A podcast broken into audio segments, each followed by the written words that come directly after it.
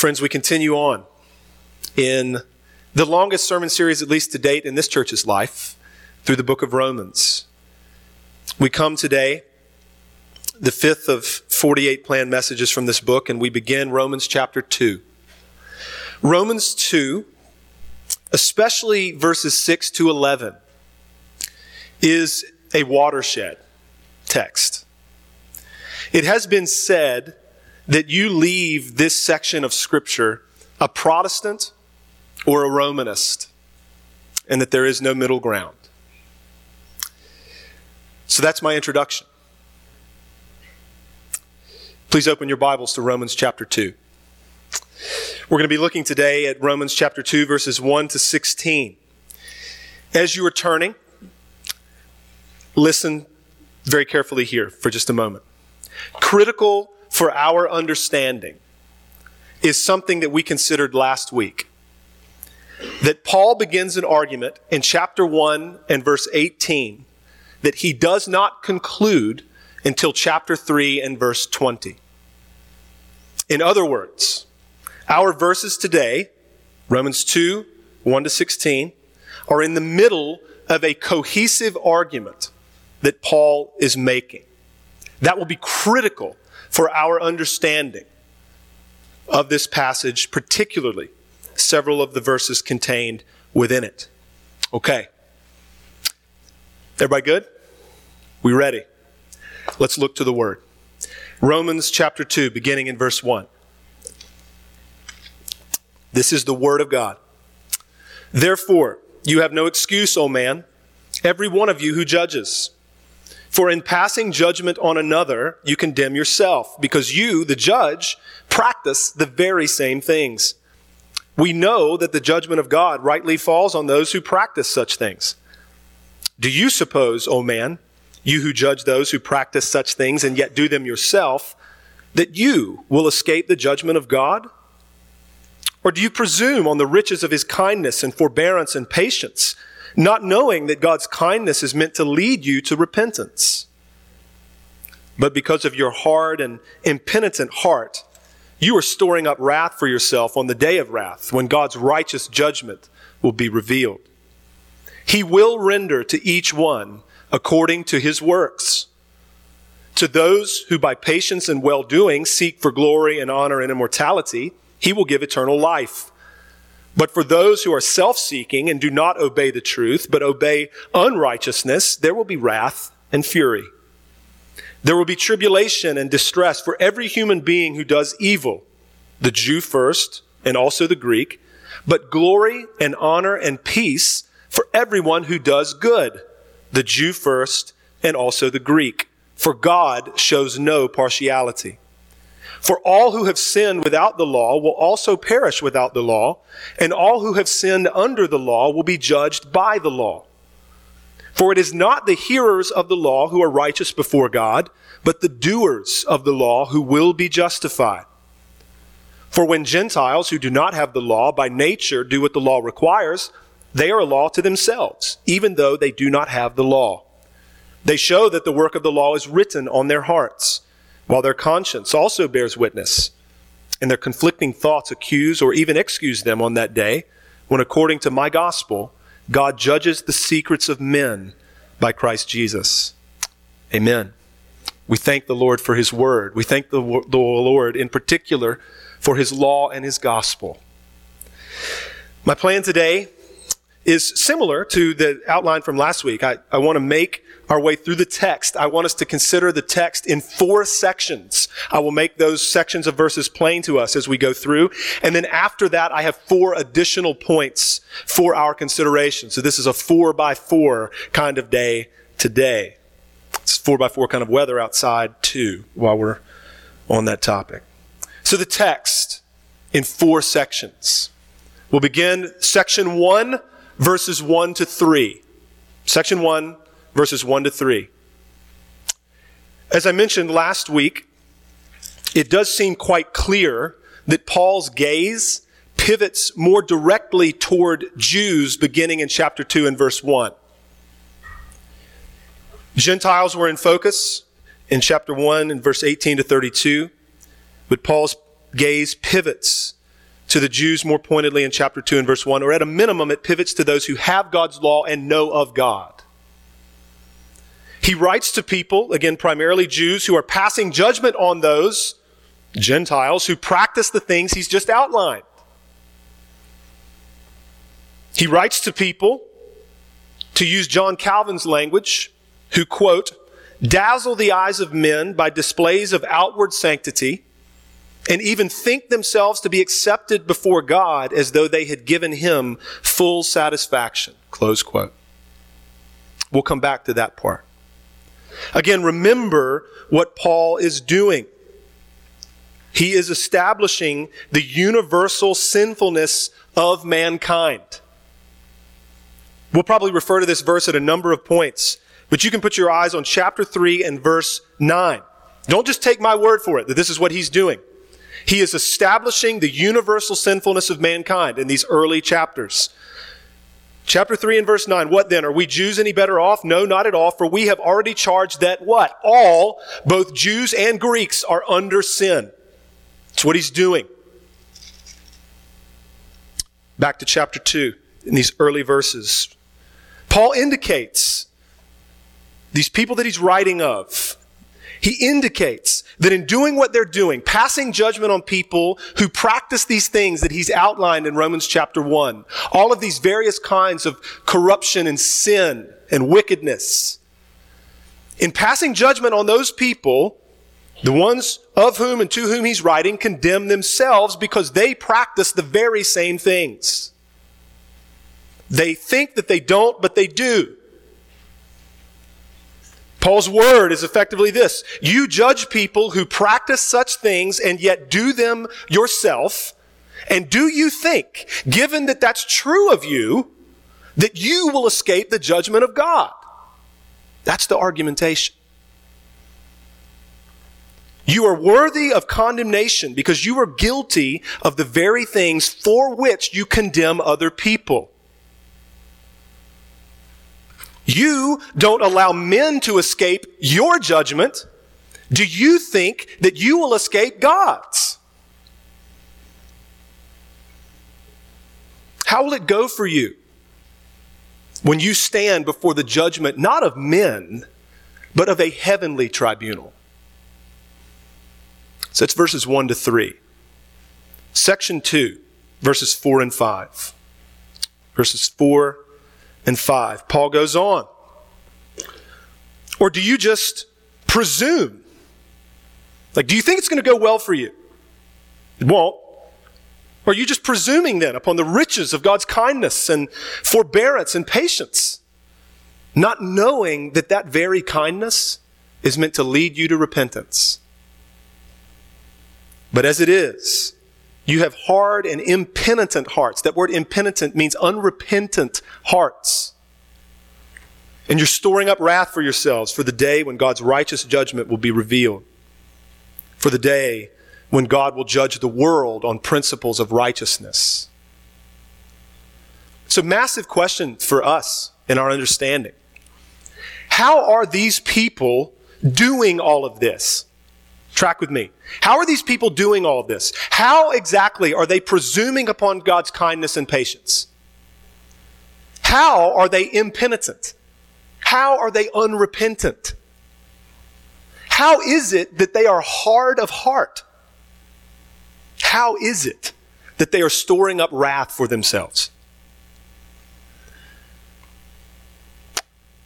It is that in the context of Paul's argument. You can see this like I can. It is that they pass judgment on other people for what they do, not realizing that they themselves do the very same things. It is that they do not see their own guilt. As was said earlier, do not see their need for righteousness that they don't have.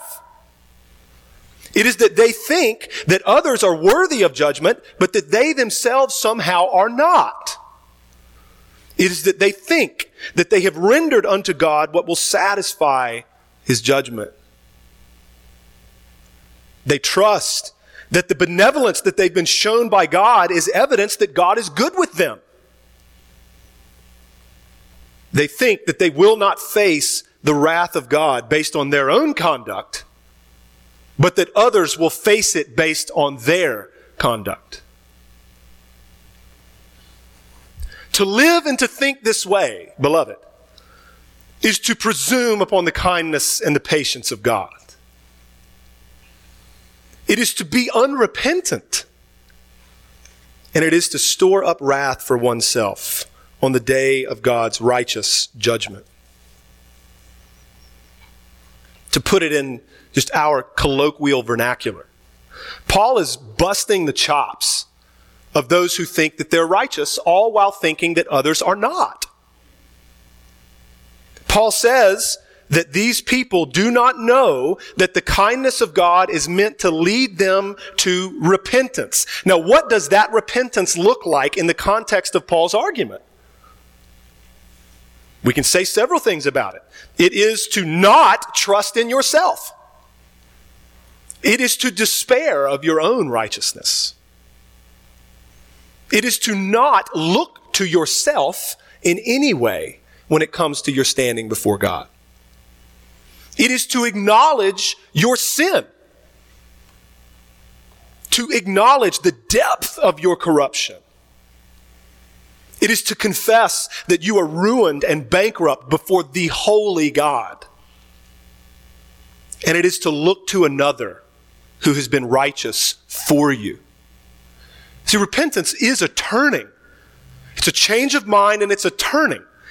And the question, the massive question is a turning to whom? A turning to Christ and away from yourself, your sin, and away from your own notions of your own righteousness. I'm turning to Christ. It's repentance. Section 3. So we've looked at verses 1 to 3. We've looked at verses 4 and 5. We now will look at verses 6 to 11. Third section of our text today. Everything that we have considered up until now makes verse 6 hit that much harder.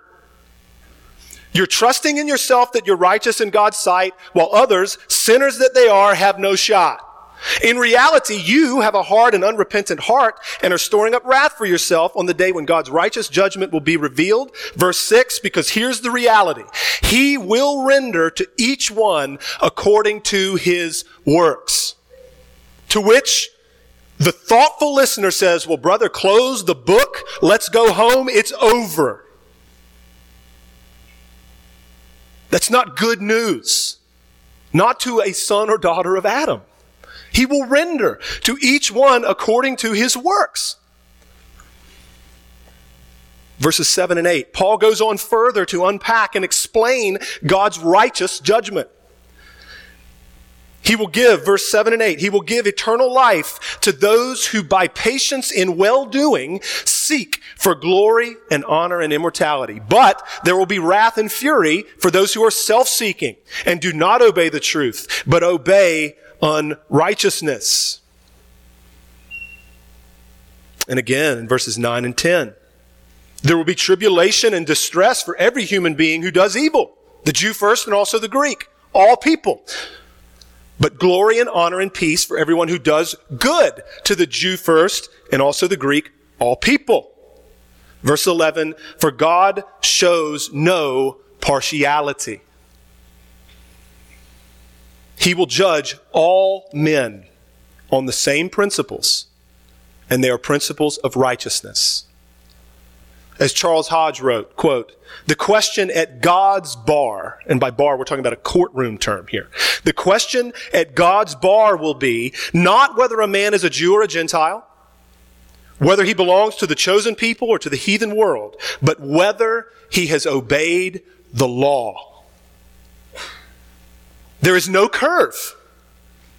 There are no favors. No one is grandfathered in.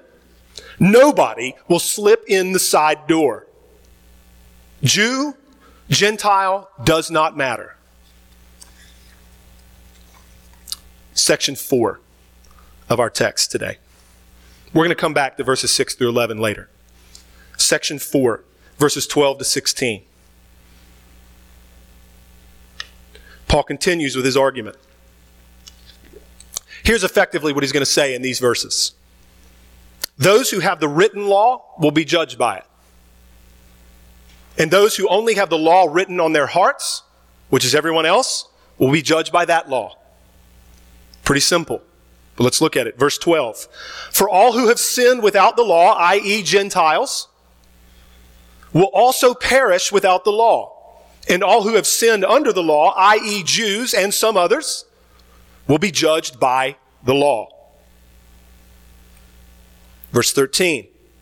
For it is not the hearers of the law who are righteous before God, but the doers of the law who will be justified. We're going to think more about this next week. It is not simply that one has the law that matters. It is that one does it. Right? As it is written, the one who does them, who does the things written in the law will live by them. That's Leviticus 18:5, cited various places by Jesus and Paul. As it is written, cursed be everyone who does not abide by all things written in the book of the law and do them. Deuteronomy 27, 26, cited by Paul in Galatians 3. Picking up with Paul here in verse 14.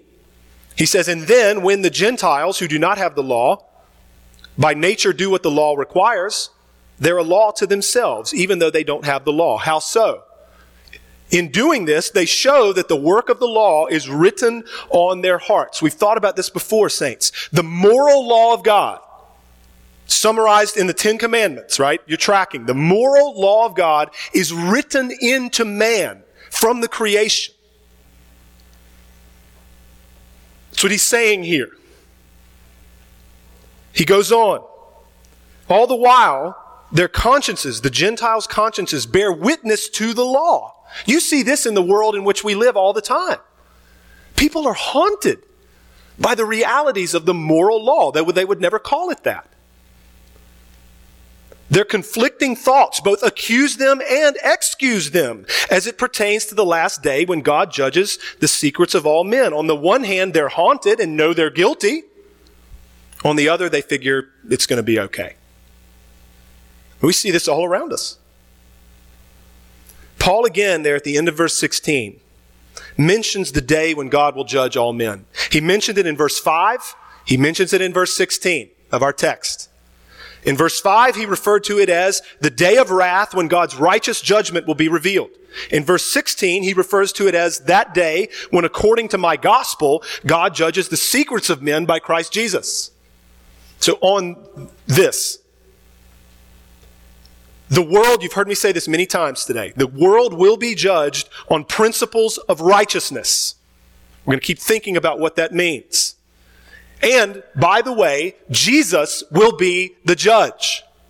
It's not the Father who sits on the seat of judgment. It is the Son. John 5, 22. The Father judges no one, but has given all judgment to the Son. Acts 17, 31. God has fixed a day on which he will judge the world in righteousness. There that is again. How's he going to do that? By a man whom he has appointed. And of this, he has given assurance to all by raising him, that man who's going to judge the world, from the dead. His name is Jesus Christ. His name is Jesus, who is the Christ, to be more precise. So, question for us. We keep hearing this whole business of God judging the world in righteousness. What does that mean? What is righteousness anyway? Righteousness, properly and tightly defined, is living in accord with the law. Righteousness means keeping the law. That's critical for our understanding. Even, you can look it up in Merriam Webster. The primary definition of righteousness is acting in accord with divine or moral law. That's in the dictionary. So, for the world to be judged in righteousness and for the secrets of men to be judged by Christ Jesus means the following in the judgment, last day, every person's works will be laid bare.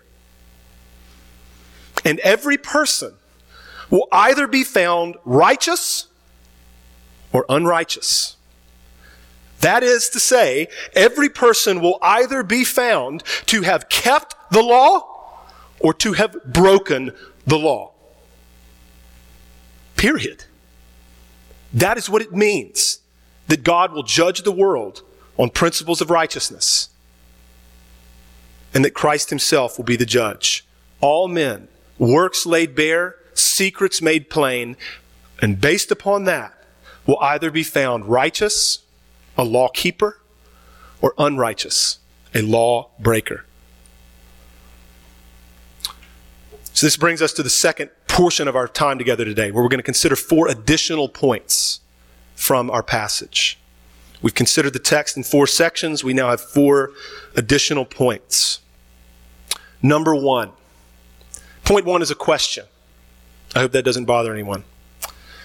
What is Paul communicating in verses 6 to 11 of Romans 2? What is Paul communicating in verses 6 to 11? Beloved, I, I don't know any other way to say this other than this. Things that we're going to consider in these next few moments are uh, as important as anything we could ever consider.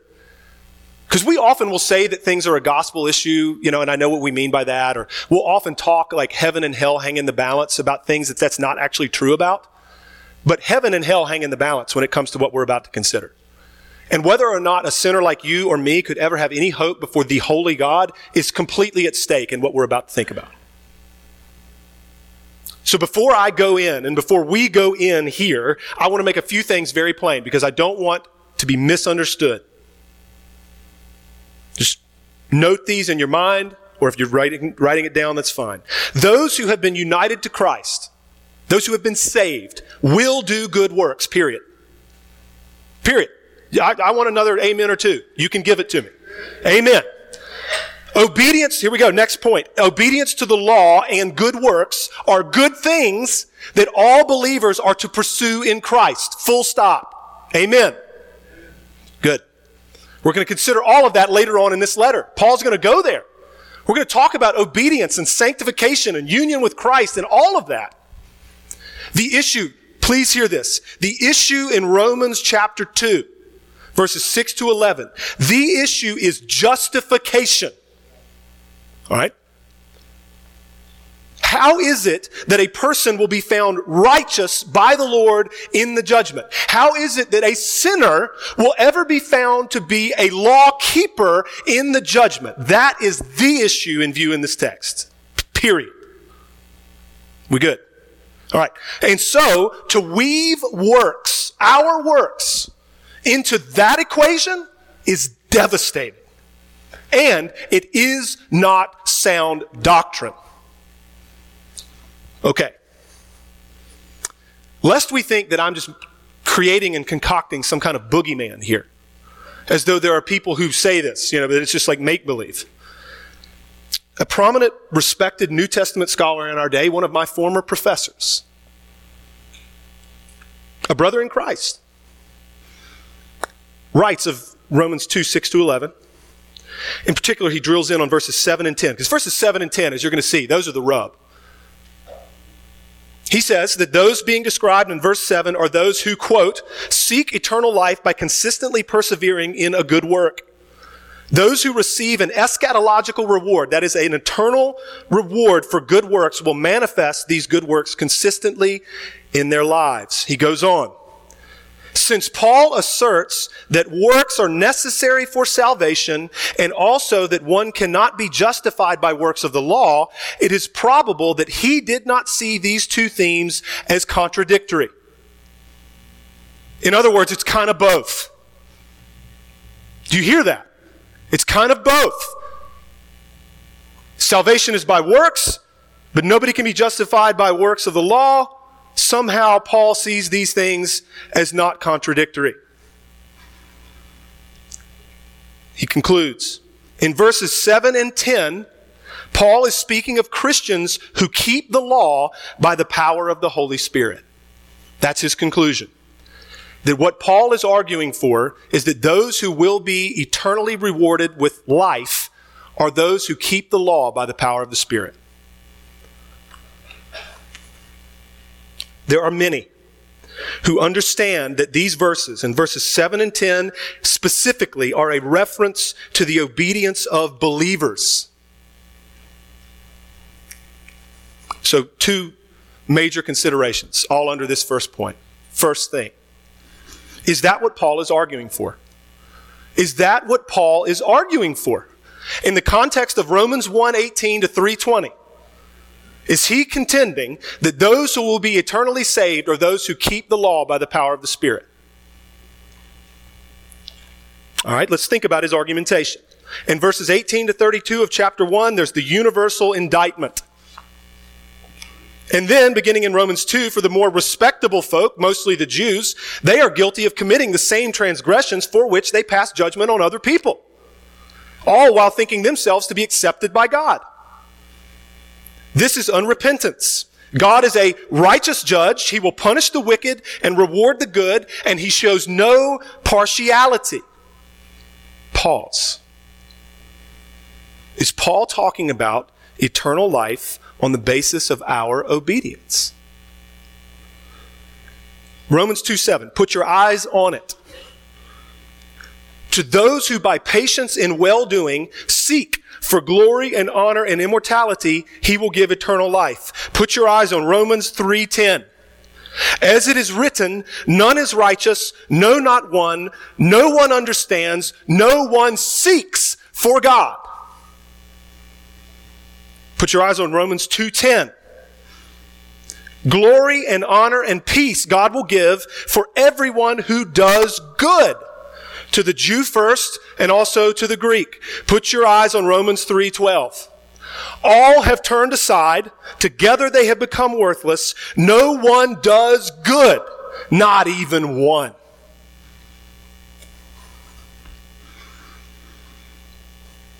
For we have already charged that all, both Jews and Greeks, are under sin. Romans 3 9. And then verses 19 and 20 of Romans 3. Now we know that whatever the law speaks, it speaks to those who are under the law so that every mouth may be stopped and the whole world may be held accountable to God. For by works of the law, no human being, no flesh will be justified in his sight since through the law comes knowledge of sin. Paul is making this great argument, this great point. It is true that God is upright. He's a righteous and impartial judge. He will reward those who do good. He will punish those who do evil. The problem is no one is good. Which is why by the works of the law, no man will ever be justified. Do you see what he's doing? Second consideration here. This is again, it's all under additional point one, all right? Second consideration. Let's talk about the kind of righteousness that will end in eternal life. Let's talk about the kind of righteousness that will end in eternal life. Right now, we're talking about righteousness that will merit eternal life. Not righteousness that God will look upon in grace that's half baked and accept in the Lord Jesus, but righteousness that will, on principles of righteousness, earn life. This conversation begins and frankly, it ends in one place the judgment seat. It begins and it ends there. As soon as it starts, it's over. Track with me. Who is the one seated on that throne?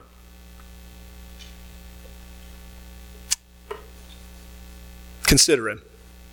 In the year that King Uzziah died, I saw the Lord sitting upon a throne. That's God the Son, by the way. God the Son. Okay? High and lifted up.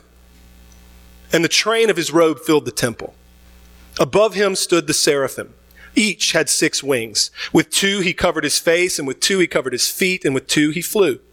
And one called to another and said, Holy, holy, holy is the Lord of hosts. The whole earth is full of his glory. And the foundations of the threshold shook at the voice of him who called, and the house was filled with smoke. And I said, this is Isaiah the prophet, and I said, Woe is me, for I am lost.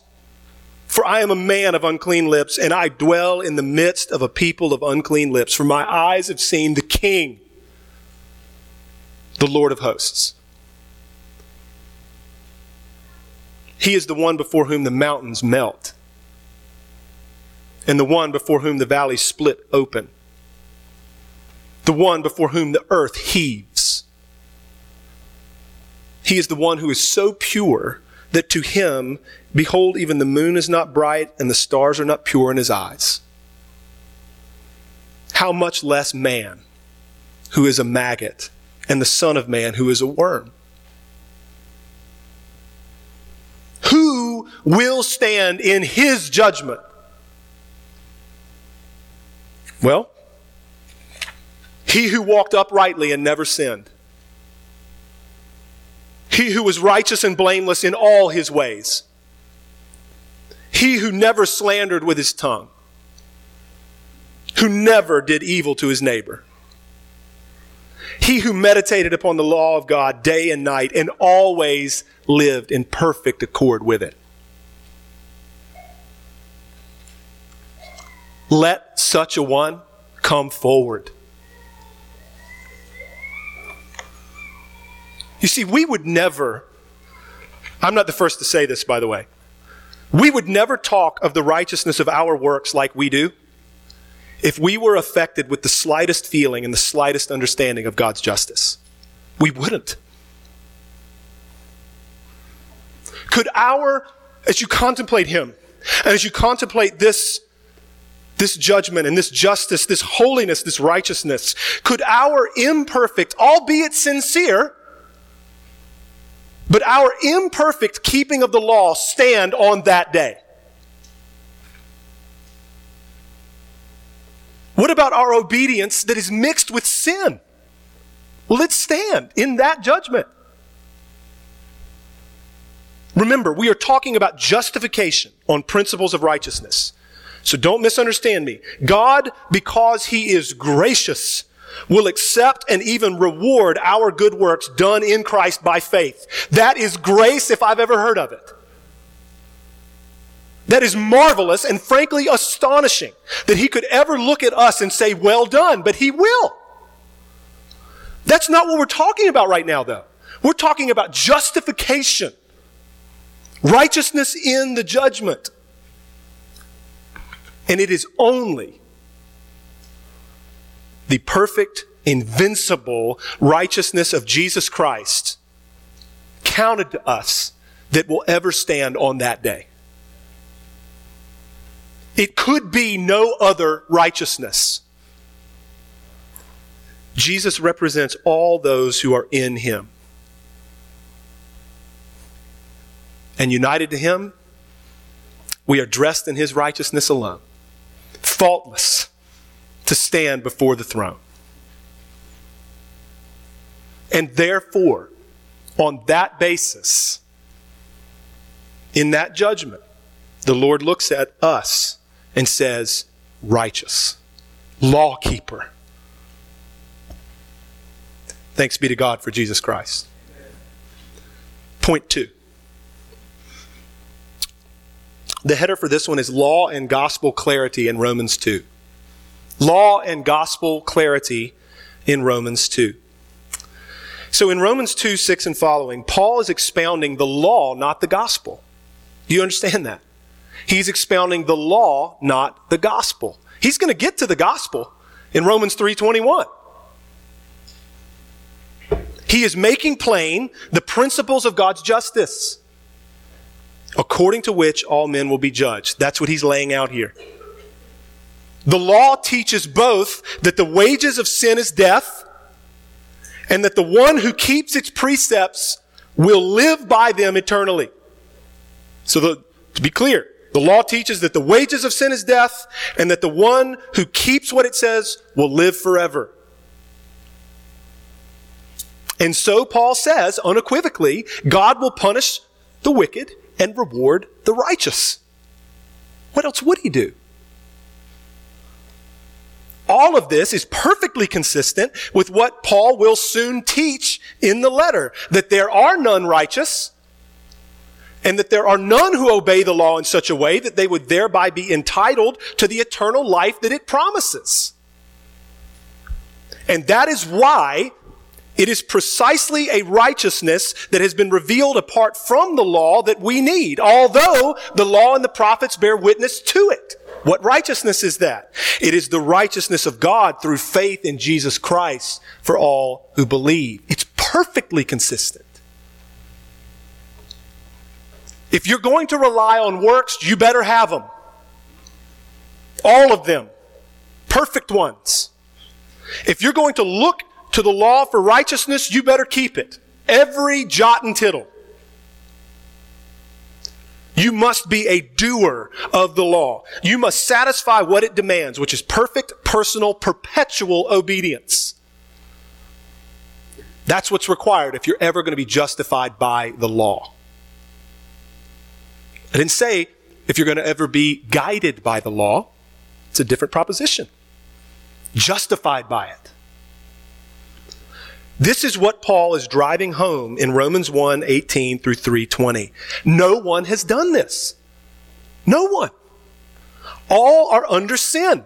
And so, no flesh will be justified in God's sight by works of the law. Point three.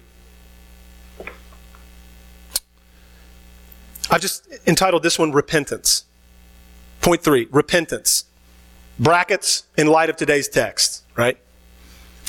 So if, if we want, we want to be people, let's just go ahead and acknowledge this right away. The Christian life is a life of repentance from beginning to end. It's not something we do once. It's not something that we do at just punctiliar points and we're good. It's a continual life of repentance, of turning to Christ and turning from ourselves. Constant. But it's good for us in light of passages to think about, all right, what does repentance look like in light of these truths? So if we want to repent of something today, and I trust that we do, Lord, show me the depth of my sin that I may be repentant. May we repent of all of the ways that we trust in ourselves. How about that? May we repent of all of the ways that we trust in ourselves, of all of the ways that we look to ourselves. May we repent of how we ever thought so low of God's law or so low of his holiness that we thought we could bring something to him based upon which he would say righteous. May we repent of that. You want to talk about a perspective or a posture that will change every interaction you have with other people? This is it. We want to walk out of here different than we came in. Amen? Amen. This will do that. If we, think about this. If we were rid of our self-righteousness and pride, what would that do for our relationships? It's unfathomable to think about what that would mean. All of our insecurity, all of our measuring, all of our posturing, the way we walk around like peacocks, you know, with like our righteousness on display. All of our criticalness, all of our nitpicking, all of our taking everything, here's this, taking everything uber personal. Where does that come from?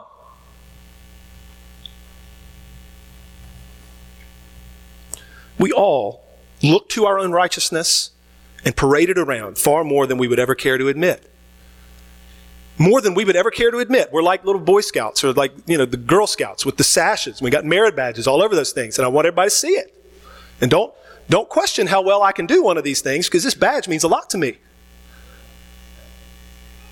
I mean, I'm being facetious, but you guys get it. What is the root of all of that? It's looking to ourselves. If we were rid of self righteousness and pride, how much would that help us to invite and receive correction? That's the, that's the mark of some mature like godly stuff in a person's life that you invite and receive correction. If we were rid of our self righteousness and pride, how much would that help us to lovingly and humbly give correction?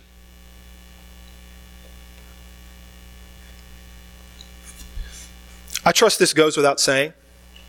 Like when it comes to all of the nonsense that I've been describing about parading our own righteousness around and how we get so offended you know, in our merit badges and stuff, you understand that it is possible to be very and appropriately concerned for holiness and do none of that nonsense.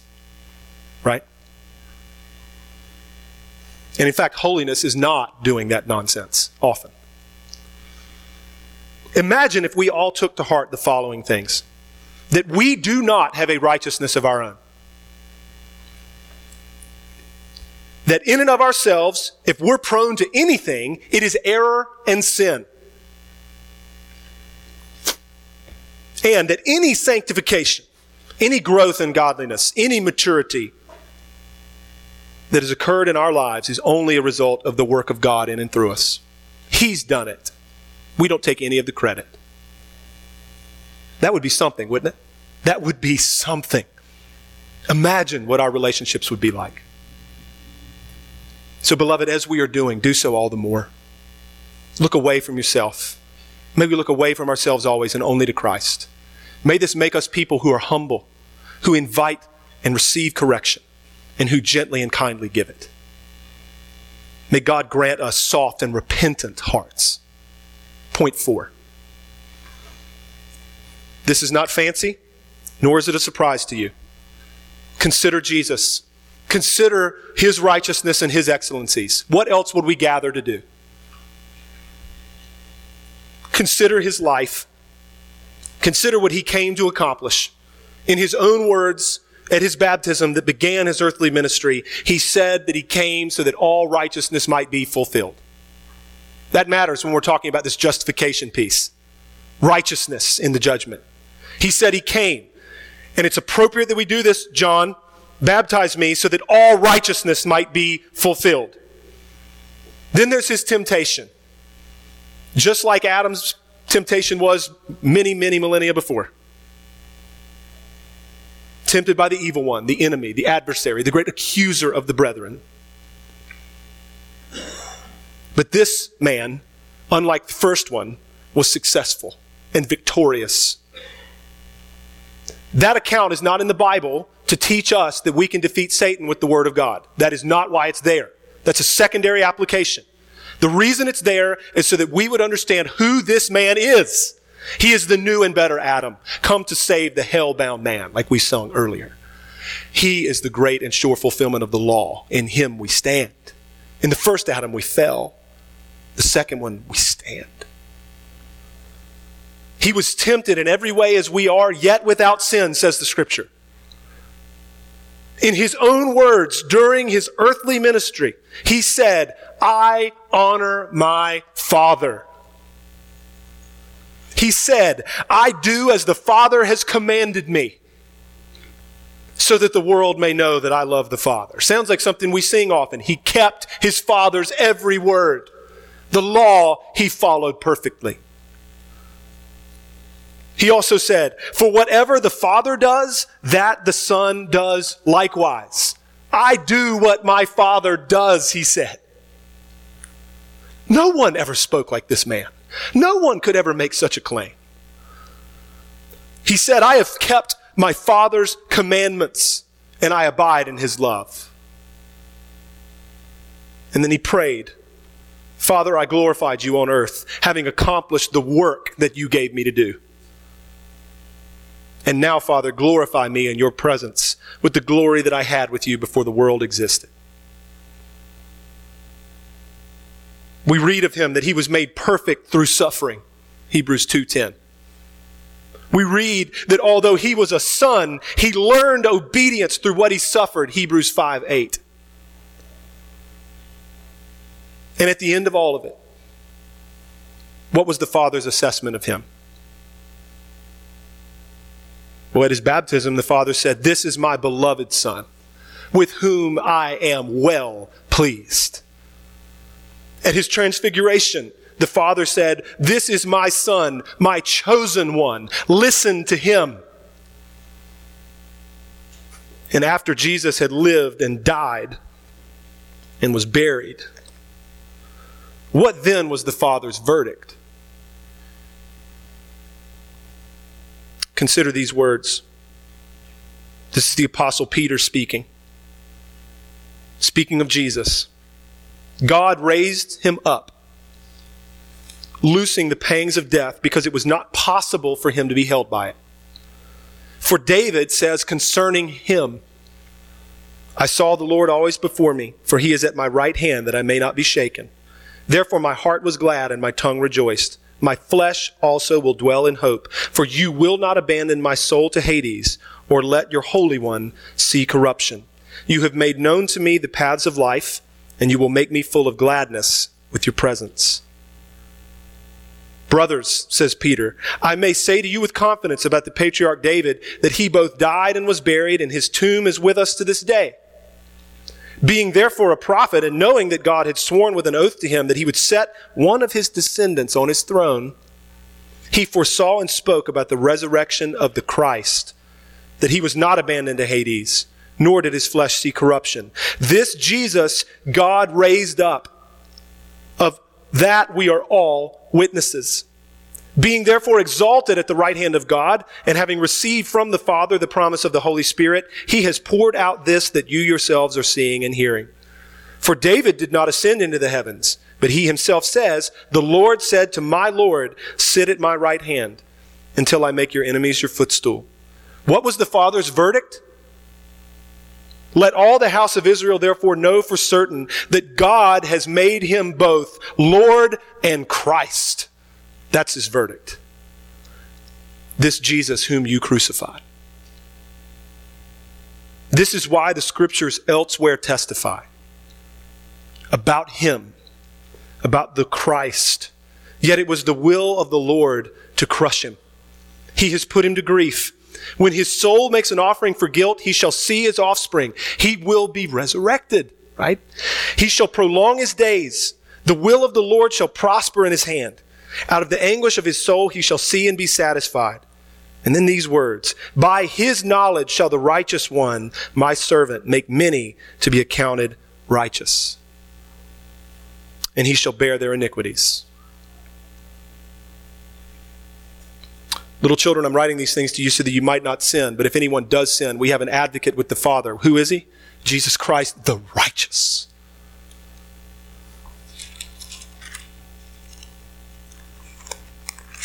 Later on in this letter to the Romans, Paul will write these words The free gift is not like the trespass. He's going to compare Adam and Jesus.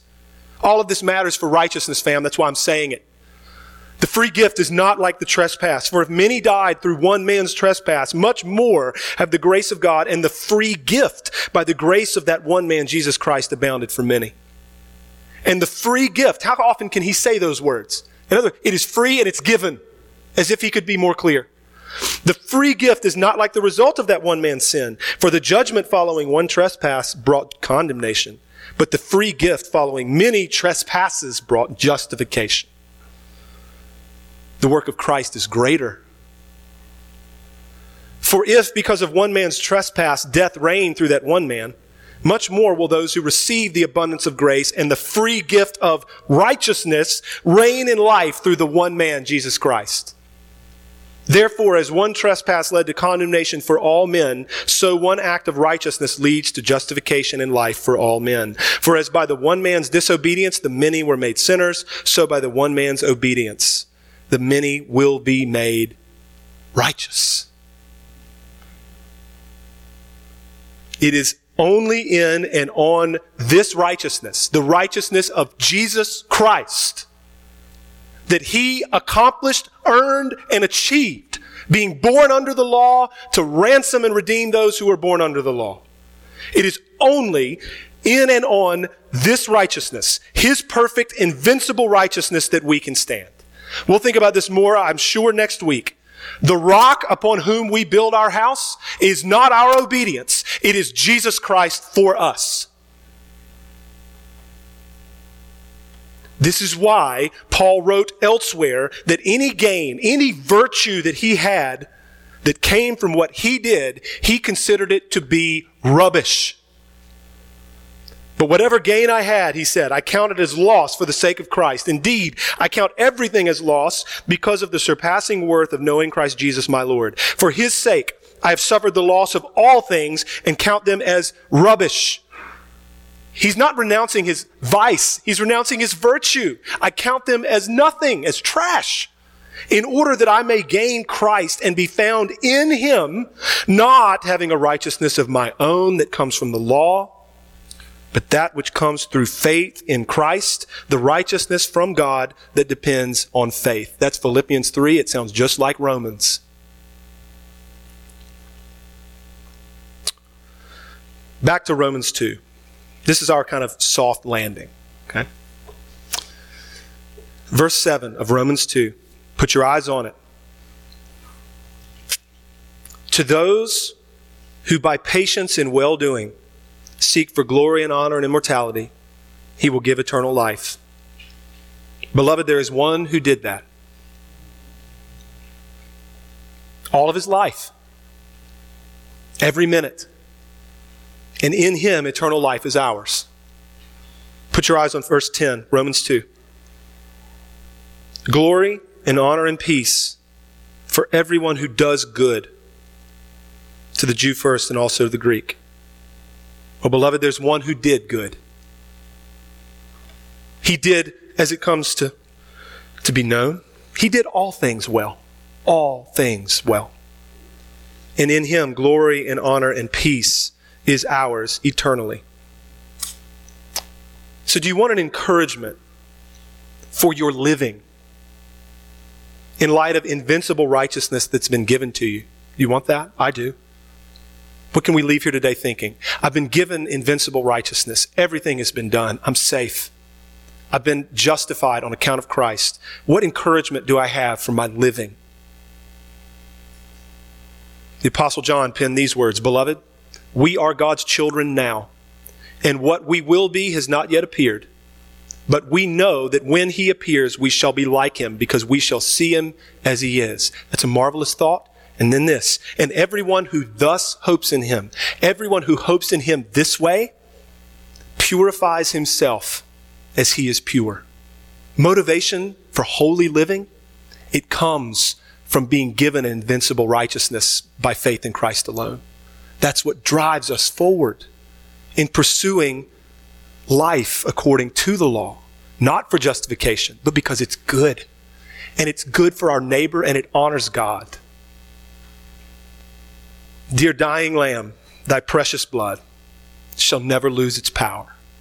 Till all the ransomed church of God be saved to sin no more. Beloved, that day is coming, and may we live in light of it. May the Lord give us grace. Let's pray.